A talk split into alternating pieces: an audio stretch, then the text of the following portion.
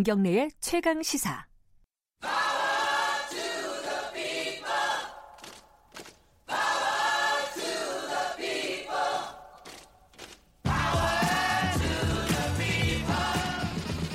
네.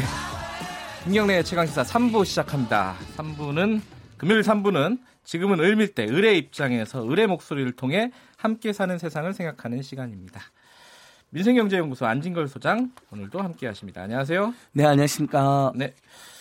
어, 오늘은 청년 관련된 얘기를 갖고 오셨네요? 예, 어저께 민주당과 정부와 청와대에서 네. 앞으로 청년 정책 컨트롤 타워를 만들겠다는 겁니다. 이제 사실 우리 시대의 대표적인 일들이 청년입니다. 예. 일부 이제 어르신들께서는 뭐 청년이 무슨 을이냐 힘이 넘치고 열심히 살면 되는데 이렇게 하시는데 그럴 수도 있네요. 아, 네. 20대 태반이 백수라는 말에서 나오는 것처럼 네, 네. 사실은 청년 실업률이 여전히 심각하고 예. 그다음에 교육비, 주거비, 통신 비 자비, 교통비가 심각하다 하는데 이러면 돈을 버는 가게에서도 이게 심각하잖아요. 네. 청년들은 지금 대학생이거나 아니면 졸업 고등학교를 졸업 대학을 졸업했는데 실업 상태 에 있으면 그게 얼마나 더 부담이 되고 심각하겠습니까? 음, 그러니까 일자리는 부족하고 나가야 될 돈은 엄청 많은 서민 가구의 부담이 청년 가구에 그대로 투영되어 있거든요. 네. 그래서 어, 최저임금 올라서 저소득층들의 소득이 올라간 거로 나왔음에도 불구하고 전체 하위 계층의 소득은 제자리인 이유가 어, 노인 세대의 빈곤과 청년 세대의 빈곤이 결합되면서 벌어진 현상, 그다음에 일부 자영업자들의 영업 부진이 결합되면서 벌어진 현상으로 해석을 하는 게 맞거든요. 근데, 하면 예. 청년들에 대한 특단의 지원 대책이 필요하다. 그러니까 이게 것이죠. 뭐 청년들에 대한 대책이 필요하다, 뭐 청년들을 위한 뭐 정책이 필요하다 이 얘기는 뭐, 어, 뭐 선거할 때마다 나오고 맞습니다. 뭐 때되면 한 번씩 계속 나오는 얘기인데 요번에 그러니까 어제 이제 뭐 당정청이 얘기한 부분은 뭐가 그렇게 다른 건지 이게 자, 얘기할 만한 가치가 뭐가 있는지 예를 중요한 것 같은데요. 예를 들면 2011년대 대학생들이 전국적으로 반값 등록금 투쟁을 하면 예. 성난 여론에 밀려서 뭐 국가장학금도 만들고 그러지 않았습니까? 이명박 정부 때. 예. 어디에도 대학생이나 청년을 중심으로 네. 그 이슈만 전담해서 고민하는 부서나 부처가 없습니다. 아하. 예를 들면 청년부 장관 없잖아요. 아. 청년 수석 어. 없죠. 어. 그리고 이제 박근혜 정부 때는 청년위원회 있었는데 이것도 지금 없어졌거든요.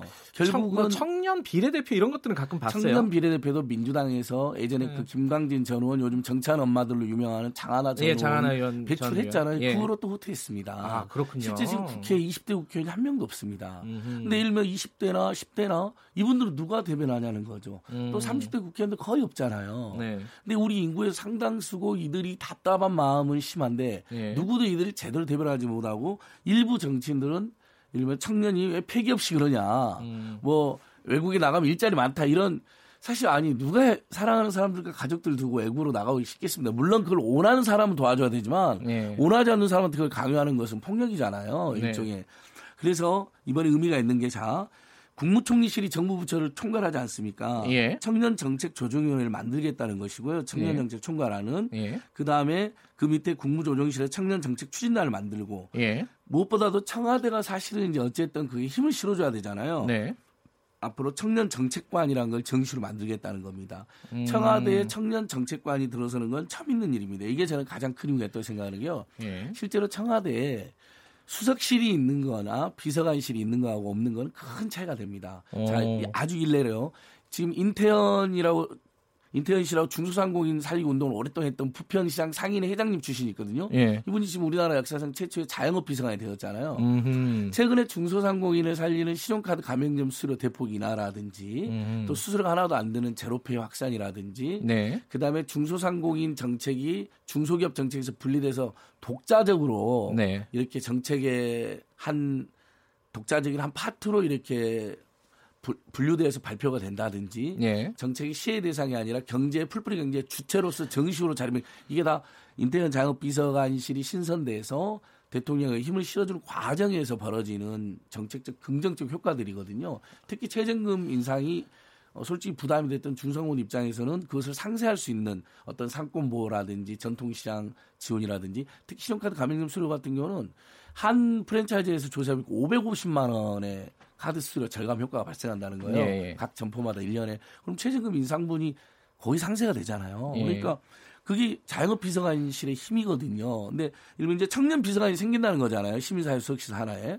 그러면 대학생들이나 청년들이나 또는 대학을 자발적으로 갔거나 여러 가지 이유로 못 간 분들의 그 답답한 심경이 예. 대통령에게 또는 국무총리실에 직접적으로 전달되고 일본 지금 이제 대통령께서 저희들이 4월 1일 날 청와대와 시민사회단체 간담회에서도 그 울어버린 그 청년 때문에 이제 화제가 됐었잖아요. 예, 예. 전국 청년정책 네트워크의 엄창한 대표님 그분하고 이제 제가 직접 참여해서 반드시 민생과 서민과 청년만 독자적으로 정책을 챙기는 어, 수석실이나 비서관실 필요하다고 이제 호소드렸거든요. 이게 받아들여진 것이죠. 근데 이게 저기 안 여쭤볼 수가 없는 게 최근에 어 문재인 대통령 지지율이 보면요. 어 20대 청년에서 확 떨어졌어요. 그 맞습니다. 대선 이후에 쭉쭉 떨어졌죠. 그리고 특히 20대 남자 남자들 남성들의 지지율이 떨어졌어요. 그러니까 이러다 보니까 급하게 총선용으로 지금 뭐 만드는 거 아니냐. 지금 이 선거가 1년밖에 안 남았으니까요. 음, 그렇게 좀 약간 예. 삐딱하게 볼 수도 저는 있는 거 아니에요? 예. 지적 충분히 있을 다 보고요. 그런 지적을 현 정부 여당이 감수해야죠. 왜냐하면 이것은 저희가 촛불 시민혁명 그리고 정부가 들었을 때부터 주장을 했던 거거든요. 네.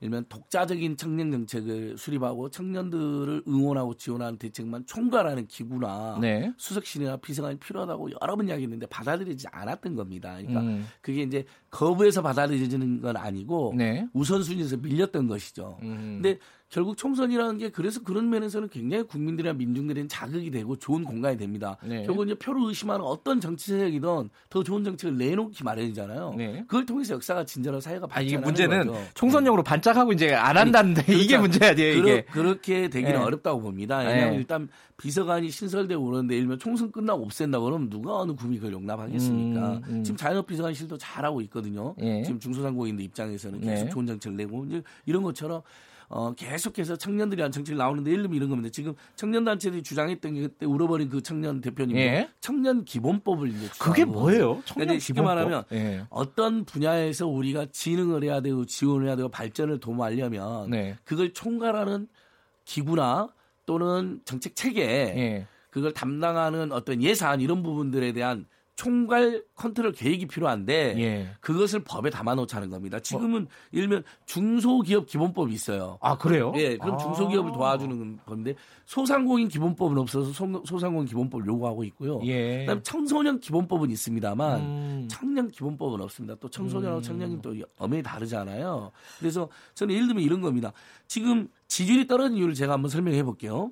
자, 아, 이게 20대 20대 의 지지율이 20대 떨어진 이유? 떨어진 예. 이유는 자 일단 남성 여성이 다른데 남성이 더 떨어진 이유는 남성들은 일부가 이제 역차별을 자기가 당하고 있는데 음, 젠더 현 이슈가 좀 정부는. 예. 어, 성평등만 너무 강조한다. 예. 우리는 오히려 잘하면서 우리가 역차별을 생각하는데 하니까 이제 거기서 이제 민심 위반이 일부 있는데 예. 근데 20대 여성도 만약에 같이 떨어지는 부분은 뭐겠습니까? 그건 공통 이슈겠죠. 네. 그것은 청년들의 사회경제적 지위가 매우 열악해졌기 때문입니다. 음흠. 그러니까 일자리는 부족하고 대학생이었던 비대학생이든 간에 아직 네. 일- 취업하기 전, 자- 전 단계에서 교육비, 저교비, 의료비, 통신, 미자비, 교통비 이런 게 너무 많이 시달리는 겁니다. 예. 생필품 비용으로.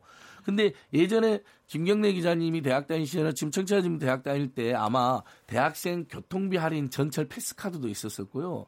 그런 아, 크고 작은 그랬었나요? 예, 크고 작은 지원도 있었는데 그것도 없어졌어요. 그래서 아, 저희는 없어졌어요? 어. 그 65세 이상 노인 어르신들 중에 소위 하- 그러니까 소득 하위 70%한테 지금 통신비 만천원 감면이 시작됐잖아요. 예, 2018년 7월부터 제가 예. 맨날 홍보드리잖아요. 지금이라도 빨리 신청하십시오, 여러분. 저희 어머니 신청했어요. 아 됐어요, 만천원. 근데 그것처럼 청, 일면 소득이 풍성하거나 취업이 되어 있는 청년들이야. 예. 뭐 주거비, 교통비를 감당하겠지만 아직 대학생이거나 직장이 없는 청년들에게는 최소 우리 사회가 주거비나 교통비나 통신비 일부를 지원해주는 정책은 가능하다는 겁니다. 음. 취업하기 전까지 용기와 힘, 응원을 드리는 거죠. 음. 근데 지금 등록금만 해도 천만 원 안팎에 1년 교육비가 2천만 원이고요. 네. 대학생, 비대학생 할 것 없이 주거비는 독립한다 치면 최소한 원룸이라든지 하숙집이 40만 원, 50만 원씩 나갑니다. 예. 그 교통비, 통신비도 통신비도 세계에서 가장 뭐 비싼 나라라고 제가 맨날 주장하지 않습니까? 이제 이런 상황에서 거기다 취업도 안 된다고 생각해서 얼마나 좌절이 깊겠습니까? 근데 너희들이 뭐 폐기가 부족해서 그래 외국에 나가 이런 일종의 청년들이 그런 말 들으면 너무 속상하고 이러니까 헬조선이란 말이 이제 자연스럽게 나온 거거든요. 근데 자 청년 비서관실이 생기고 청년 정책을 컨트롤하는 청년 기본법이 생기잖아요. 네. 그러면 우리, 이 땅에 다 대다수 청년들에게 계속 힘과 응원을 주는 좋은 정책들도 많이 나오고 그 다음에 어, 예를 들면 대학생이나 국, 대통령이나 국무총리가 수시로 청년들과 대학생들하고 어, 간담회도 하고 소통도 할 수 있게 되는 어떤 계기도 될 것이며 네. 여러 가지 청년들에게는 훨씬 지금보다 희망적인 정책이 펼쳐질 가능성이 높아지는 것이죠. 근데 지금 이제 지금 말씀하신 것만 해도 청년들을 위한 청년을 대상으로 한 정책들이 굉장히 많잖아요. 아까 주거, 뭐, 뭐 등록금, 뭐죠 취업, 뭐 그러니까 일자리 문제, 뭐 여러 가지 문제가 있는데 이거를 한꺼번에 물론 다 해결할 수 없는 거 아니겠습니까? 지금 정부의 핵심적인 방향은 어, 무엇인지 이게 맞습니다. 또 궁금해요. 그러니까 그렇게 그동안에 청년 정책이 각 부처마다 예. 산재되어 있었습니다. 예. 예를 들면 안산시가 이번에 전격적으로 반값 등록금을 예. 시행하잖아요. 그러니까 안산에 살고 있는 대학생들과 부모님들에게 예. 자기가 나온 등록금의 절반을 지원해 주는 정책을 하는데 지자체는 하는데 정부는 안 하냐는 지적이 있는 거잖아요. 네. 그러니까 들면 정부나 지자체가 총괄적으로 할 수 있는 건데도 불구하고 일부 지자체만 하는 이런 문제점을 해결하는 게 이제 청년 기본법이고 청년 정책 컨트롤 음. 아. 거죠. 그래서 들면 중앙 정부가 지금 국가장학금의 전체 대학생 중에 국가장학금을 절반 정도가 한 푼도 못 받고 있어요. 예. 예를 들면 중앙 정부는 이 문제를 해결해서 소득 기준이나 성적 기준 일부 완화할 테니 네. 그리고도 반값 등록금이 안 되는 대학생들은 지방 정부가 일부 보조를 하는 음. 이렇게 총괄 계획을 세운다든지 음. 그러니까 이번에 2학기 때부터 고등학교 3학년 때 전면 무상교육이 들어가지 않습니까? 이렇게 일종의 고등학생들한테는 총괄 계획을 세운 거잖아요, 정부에서요. 네. 그래서 지금 지방교육청하고 예산 분담 협의하고 있잖아요. 근데 대학생이나 또는 20세에서 그러니까 주로 이제 여기서 만- 청년은 만 18세에서 34세를 의미합니다. 네. 경우에 따라서는 39세나 40세까지 갈 수 있는데 그러니까 왜 34세예요, 근데? 어, 그때가 이제 우리 대부분의 기존 법률에 예. 만 19세에서 34세로 많이 되어 있습니다. 아, 그래요? 그리고 음. 이제 이게 이제 옛날에 평균 수명이 60세, 70세 때 예. 딱 34세까지가 이제 중간 정도 청년이고 아. 35세부터는 장년 아니가 그랬는데 이 기준은 논란이 있습니다. 왜냐하면 예. 사실은 지금 2030 세대 하면 39세만 해도 딱 봐도 청년이잖아요. 예, 그러니까 예. 요것은 탄력적으로 아마 법에 규정이 될 건데 예. 만 18세에서 어쨌든 39세로 확대되는 분위기입니다. 분위기는. 그러니까 이분들 입장에서는 그, 그 총괄하는 지원하는 정책이 나오는 게 네. 그리고 시기마다 자 고등학교를 졸업했을 때 대학생이 된 친- 분들에게는 대학생 관련된 정책, 대학을 안 간 분들에게는 예를 들면 대학생한테는 반값 등록금에서 대학 안 가는 분은 그렇죠. 아무도 지원 안 하는 문제가 되잖아요. 예. 예를 들면 안산시가 반값 등록금을 지원했는데 나머지는 안 해준 문제는 중앙정부 총괄 컨트롤단이 나와서 예를 들면 음. 비대졸 청년에게는 그에 상응하는 교육 지원 수당을 준다든지 이렇게 체계를 딱 맞추는 거죠. 차별 없이. 네. 그리고 이제 대학을 졸업해서 취업이 안 된다. 그럼 지금 어 구- 청년 구직활동 지원금제도가 우리나라 지금 최초로 생겨서 지금 신청을 받고 있습니다. 네. 졸업하고도 2년 동안 취업이 안 되면 6달 동안 50만 원씩 지원을 해줍니다. 구직활동을 장려하는 물론 그게만 쓰게 되어 있어요. 네. 그러면 이게 딱 지원이 되잖아요. 그 다음에 2년 지났는데도 취업이 안 된다. 그럼 지금 서울시 등은 또 6달 동안 50만 원으로 지원해가지고 계속 취업을 장려하고 있거든요. 근데 서울시는 하는데 안 하는 데가 있어요. 네. 그럼 이걸 이제 청년 기본 계획에 하면 다른 지자체도 다 할 수 있게 이렇게 안내를 한다든지 해서 지금보다 훨씬 꼼꼼하고 체계적인 청년 응원 정책이 가능해지는 것이죠. 네, 제가 이제 어, 이 원래 성격이 의심이 많고 그래가지고 어제 보니까요 그 더불어민주당 청년미래기획단 간사 김명관 의원이 예. 키워드 세 개를 얘기했어요 청년 정책의 키워드 청년 감수성 소통 정책 이- 이렇게 얘기를 했는데 네. 이거 사실은 물론 이제 키워드니까 그렇긴 한데 되게 좀 약간 뭐랄까 뜬구름 같은 얘기이기도 하고 이게 아까 말씀하셨잖아요. 이 무슨 위원회 무슨 기획단 이런 거 어, 총선 대비해 갖고 쫙 만들었다가 나중에 흐지부지 되고 뭐 있으나 마, 마나한 그런 기구가 되고 네. 요게 안 되게 하려면 어떻게 해야 되는가 이게 중요한 것 같아요. 정부 여당이 늦었지만 이렇게 한 걸 지금 오늘 청년단체를 또 아마 입장을 낼 건데 예, 요지가 이거더라고요. 늦었지만 환영한다. 여지만 환영한다. 그리고 청년 예. 기본법 반드시 만들어져야 된다. 예. 이게 이제 요지인데요.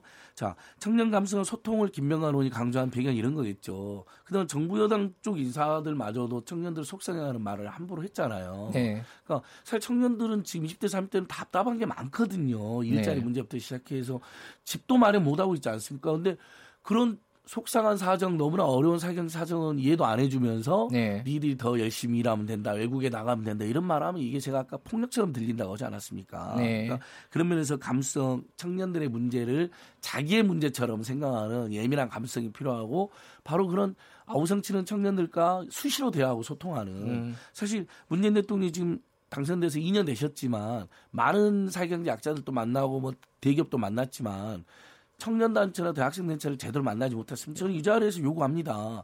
지금 가장 이 시대에 열악한 쥐에 빠져 있는 사회경 약자나 청년 단체, 대학생 단체도 얼마나 만났습니까? 솔직히 정부 여당에서. 예. 제대로 만나야 된다는 거죠. 많이 만나면 있잖아요. 이야기를 많이 듣게 되고 그게 어떻게든 정책에 반영돼야 됩니다. 이번에도 어떻게 이게 이루어지게 됐냐면 그때 울어버린 그 청년이 대통령 앞에서 어떻게 청년 정책이 이렇게 산발적이며 무성이 하냐. 예. 그래서 눈물 흘리면서 대통령이 제안했다는 거잖아요. 청년 정책을 알겠습니다. 집중해서 예. 하자. 이게 뭐 총선용으로 하면 국민들이 저는 당연히 티가 나면 심판한다고 봐요. 이게 진정성 있게 해라는 거죠. 총선용 이벤트인지 아니면은 진짜 청년들을 위한 정책을 만들겠다는 의지가 있는 건지는 앞으로 조금 그렇죠. 지켜보면서 지켜보면서 네, 감시할- 판단이 될 텐데 만약에 이벤트라면 저는 엄청난 비난을 받을 것이고 예. 정말 진정성 있게 사회적 약자들이나 서민들과 청년들을 위한 진득하게 예. 좋은 정책을 펼쳐 나간다면 반드시 그건 누가 그건 누가 그렇게 하더라도 박수를 보내줘야 되는 거잖아요. 알겠습니다. 박수를 받을 것이라고. 여기까지 듣죠. 그 아까 유튜브 라이브 하다가 어 그 정치 토론만 하고 끝내버리네요. 아 그런가요? 예, 비주얼로 따지면 우리 안진걸 소장님이 훨씬 더 나은데 예. 다음에 아마 하지 않을까. 예, 못생겨서 죄송합니다. 제가 더 죄송하네요. 고맙습니다. 예, 고맙습니다. 민생경제연구소 안진걸 소장님이었고요. 자, KBS 일라디오 김경래 최강시사 듣고 계신 지금 시각은 8시 46분입니다.